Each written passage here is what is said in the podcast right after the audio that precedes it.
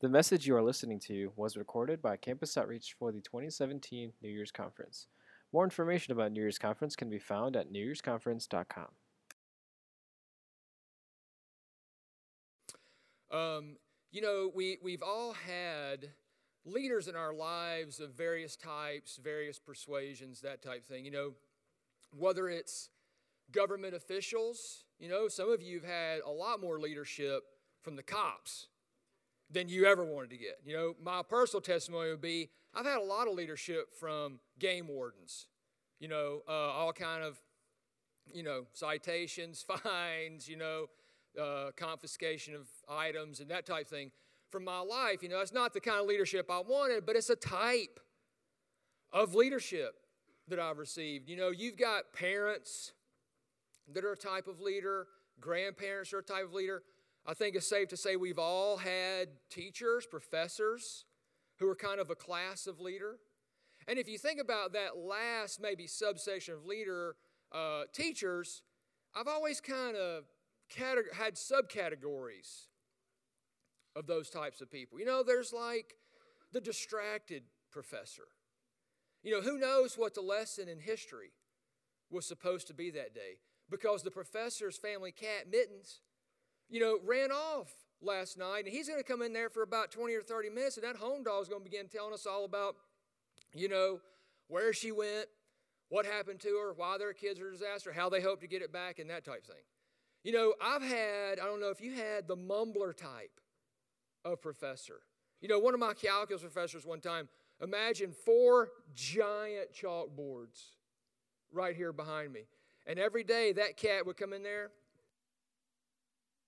top left and work his way down to the bottom right. And, and 250 people in the lecture hall, and this is all you heard.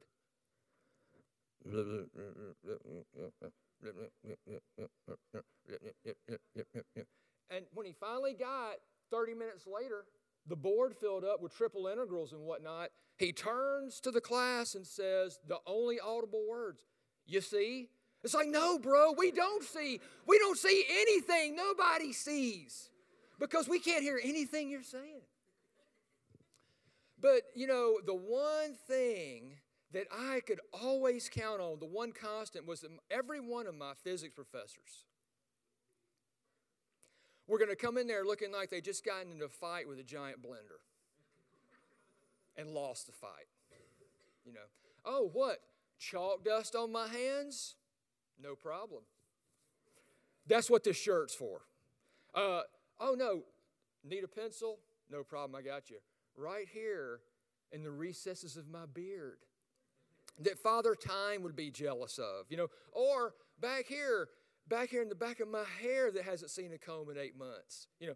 But, you know, no, no matter what, you know, it doesn't seem like all those classes would be equally important to you. It really kind of all depended on the class, right? In other words, hey, I was a chemical engineering major. U.S. history? Sure. Tell me another story about mittens. You know, I don't care. Uh, but when we got to differential equations, organic 3, thermo 2, hey man, I'm really wanting some good leadership from you. This is really important to me. So, in that light, I'd like to ask you this what about worship?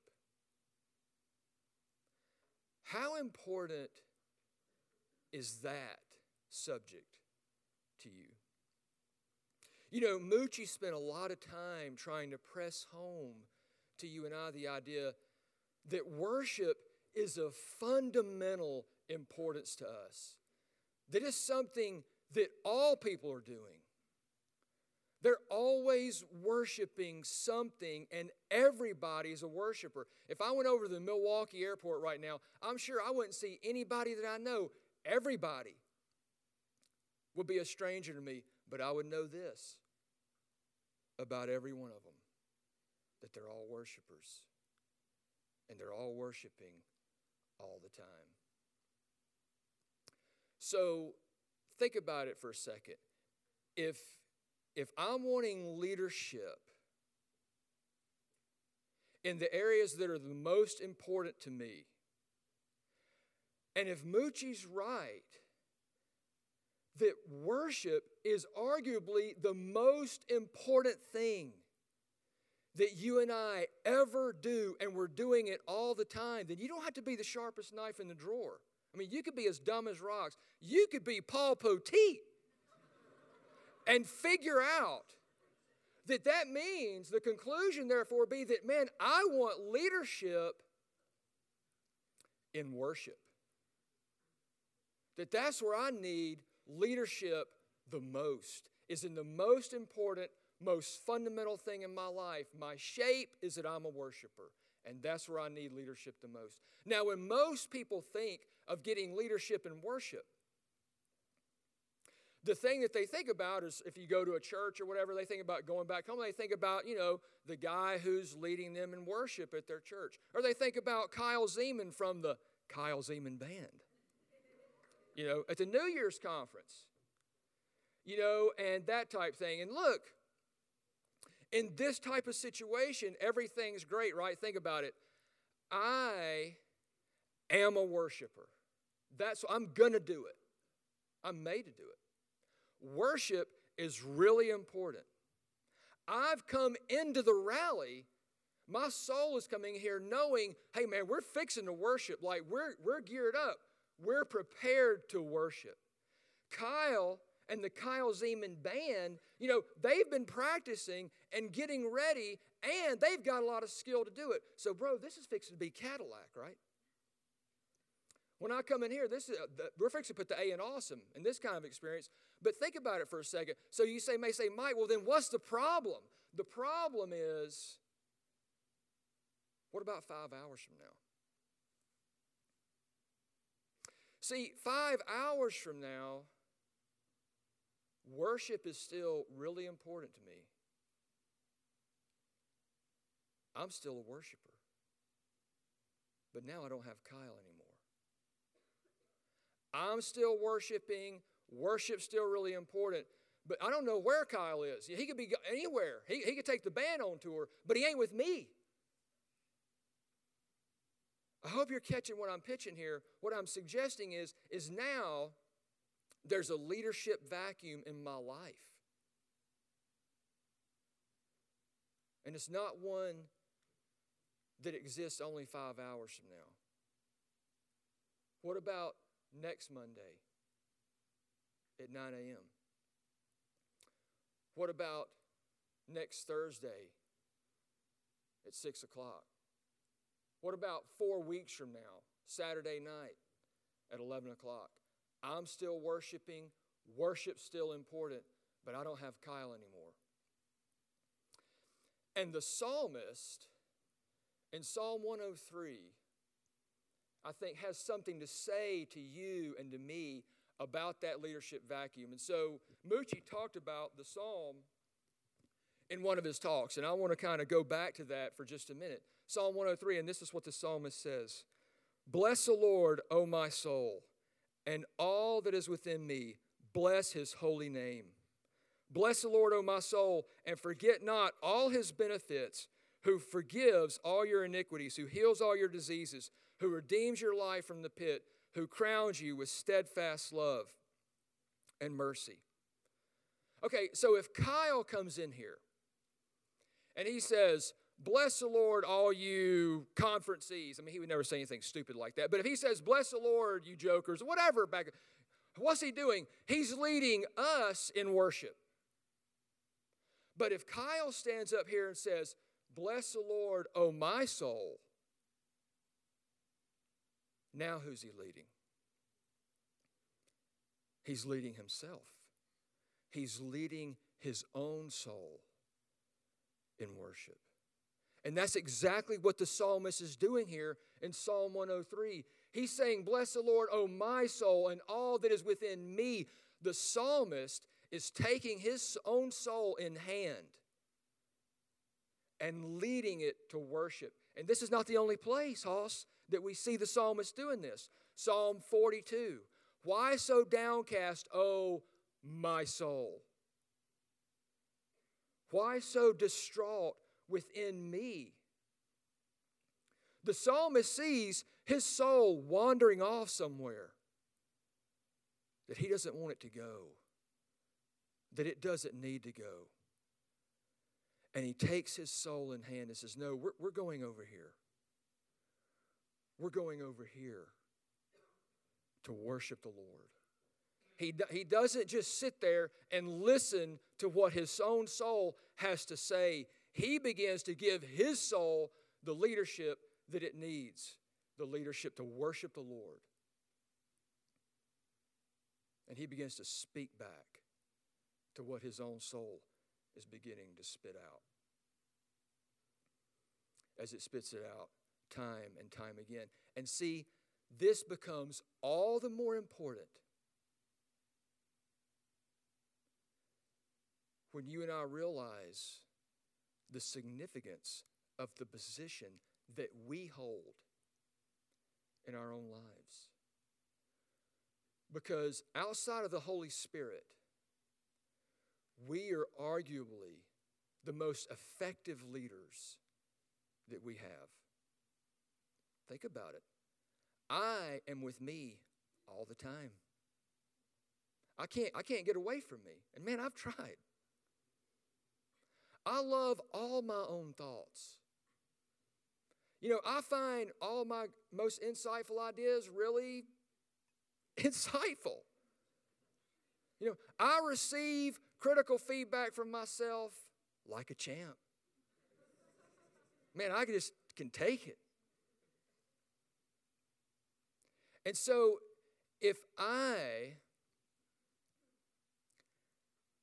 am that effective of a leader of myself, then that makes me a really important leader of myself.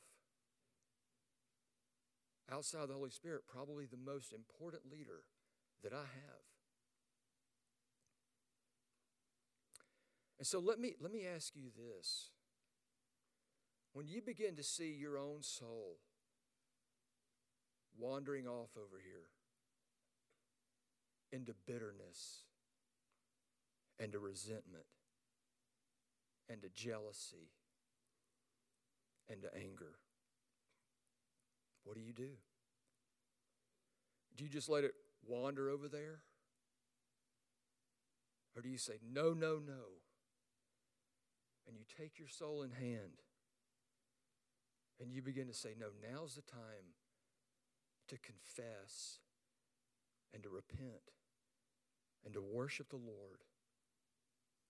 When you begin to see fear and anxiety and dread in your own life, do you just let it go?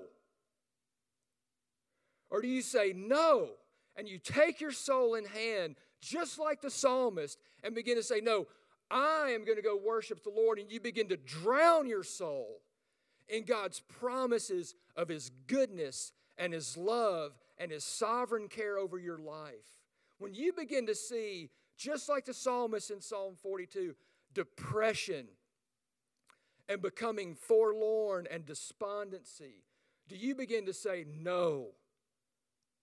No, not now, not today, not within me. And you take your soul in hand and you begin to immerse it in who God is and you begin to call out to Him in worship. What kind of leader of your own soul will you be in 2018? Will you be the one telling your soul he's greater? And the psalmist isn't finished. Think about what he says Bless the Lord, O my soul, and all that is within me. Bless his holy name. The psalmist is not content with lip service. He's not going to just give God lip service. The psalmist says, No, not, not me, not within me. I'm bringing all that I am and all within me. Bless his holy name. The other day I was having breakfast with a student here. And he said, Mike, I faced this very difficult decision in my life the other day. But the thing that I realized was I wasn't just impor- wasn't worried about the importance of the decision, but also how important my motives were in the decision that I was making. I was afraid that I was making my decision for poor motives. And that's exactly what the psalmist is saying here. It's not just on the surface with me, Hoss. No, we're going all the way down. My deepest allegiances, my most powerful desires, my strongest motives, my entire catalog of all my thoughts. Any and every emotion, every action and word, I'm laying my entire soul bare before the Lord in worship. The psalmist is defending himself against the rebuke that God's people find in Isaiah 29 when God says, These people draw near to me with their mouths, and they honor me with their lips, but their hearts are far from me. Now, in our day, when we hear somebody rebuking us, or even standing off and kind of looking at what we're doing, thinking, man, I, don't know if you ought to do it like that, and have some kind of critical take on our lives, that person's always labeled what? Hater. They're a hater. No, God is not a hater. Listen, please listen. God is not a hater. When He comes to me and He comes to you and says, Don't just give me your lip service, I want it all. Imagine this. Imagine three year old Jimmy, little Jimmy, running through the backyard. And he's chasing his buddy, Billy, with a used syringe that he found in, in the alleyway out back. And Jimmy's mama sees him there. She spies him out, man, through the back window. What's she going to do? She's going to come busting out there and say, Drop it, Jimmy. Drop the syringe. And what, what if Jimmy did this? What if he just goes, throws it up in there? Hater's going to hate. No, bro. She doesn't hate you. What does she know? What does Jimmy's mama know? She knows how Jimmy was made. And she knows that he and little Billy, they weren't made for those used syringe. And he's about to destroy something that's really important. And God knows the same thing that guy at breakfast knew with me the other day. He knows that if you and I begin to set a trajectory in our life where all we're doing is paying lip service to Him, it's going to destroy us.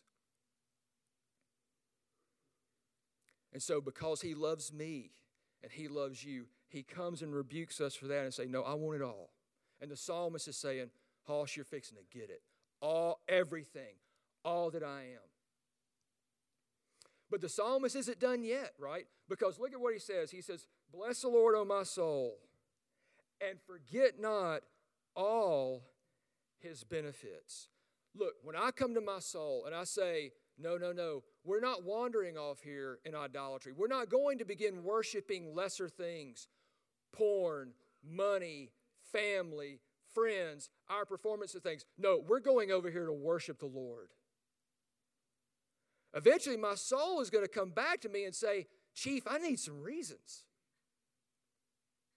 I need to know why.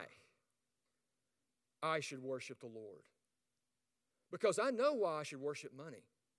I'm told that every day.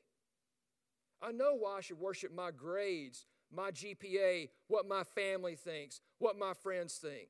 I'm told the great fruit I'm going to get out of worshiping them all the time. Why should I worship the Lord? And look at what the psalmist does here in Psalm 103. He's got both barrels loaded. And he begins firing them off right in his own soul. And, for, and forget not all his benefits. Verse 3 Who forgives all your iniquity, who heals all your diseases, who redeems your life from the pit, who crowns you with steadfast love and mercy, who satisfies you with good, so that your youth may renew like the eagles. Look, God's not some beggar, He's greater. It's just like Moochie said the very first night. That any understanding of God that doesn't lead me to worship Him is a misunderstanding. The psalmist has all the reasons in the world to say God's greater than all these things, and he just begins firing them off right at himself. Well, what would be the fruit? What would be the result, the consequences of giving my soul this type of leadership over and over again this upcoming year? And I want to suggest at least two things. One, that it'll transform my life. And secondly, that it'll begin to draw me into God. And I want to explain what that means with a verse, a story, an illustration, and we're done. First, the verse Psalm 115 8. The psalmist is writing about people who make idols, little bitty statuettes that people are worshiping literally. And he says, Those who make them will be like them, as will all who trust in them. And his point is, is that you and I become like the thing that we worship. When we begin worshiping and putting our deepest trust and allegiance in something, we begin to become like that. So hold that principle. That's the verse. Now the story. I'm sure a lot of you last night heard a lot more, more about your summer project than maybe you ever wanted to. You probably got hosed down pretty good. And it's always framed like it's some kind of great spiritual whatever, but a lot of times it's just full of silliness you know, and tomfoolery and that kind of thing. And guess who's always leading the charge on that? People like Paul Poteet, the staff. Those kind of people are always the people on the summer projects full of silliness and meaningless and that type thing. And when my, my daughter was one and my son was three, I was the summer project director, and there, were, there had been, a, there had been a, a stupid commercial on TV, NBA commercial, where this guy, you know, this dude on the commercial, he was like, um, you know, I just, you don't need to know the context. His point was, I just said that, yo. And he had kind of the hand, you know, the ghetto hand sign or whatever. I just said that, yo. And so the staff picked that stupid little phrase up and ran with it all summer on our summer project. And I, let me say this, and it was used context less. In other words, they would say it at whatever time. Here I am. I'm leading, you know, the staff uh, planning meeting. And I'm in the middle of going on and explaining something, and one of those guys, I just said that, yo. It's like, no, you didn't just say that. You haven't said anything for 20 minutes. You had said nothing. I've been up here explaining this stuff, and you just ruined my staff meeting. But every and every time they did it, every time one of those guys would be in the middle, I, I was giving a talk one night. I just said that, yo, and it was one of the staff. It's like, shut up. You didn't just say anything. I've been up here for 15 minutes. And every time they did it, it was this uproarious laughter. Ah! Everybody's laughing except me, right? Because they're screwing my whole world up. Okay, so get the picture. So for five weeks, my three year old son, little Knox, is watching these guys who he really admires and respects doing something really dumb. I just said that, yo. You know, so for five weeks, he's watching that happen. And see, the staff are so kind to Knox and Katie Beth, it's gross. Okay? I mean, they're really, really nice to them. Okay, so fast forward to tape. Five weeks, we're traveling back home. We're going through the motherland, Atlanta. Listen, we stop off to see my, my wife's parents. And at this point, the thing to know about Knox is the sun rose and the sun set on food. One thing What's, his, what's the axis his world is revolving around? Food. Okay, so, and we're going into a restaurant with Stacy's parents. And see, he's old enough now to know what a restaurant means. Yeah, forget Disney World, bro. This is Magic Kingdom right here, this restaurant. we're fixing to celebrate. You know, and so as soon as he sits down, he's looking around for, you know, who the person who brings down the heavenly bliss, you know, the waiter.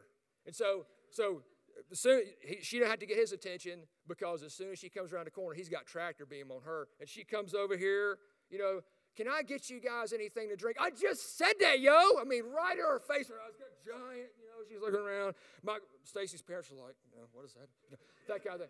What's happening? Who are you raising? You know, what was happening? What was happening was natural. Knox has seen someone that he has tremendous admiration for. He thinks they're great.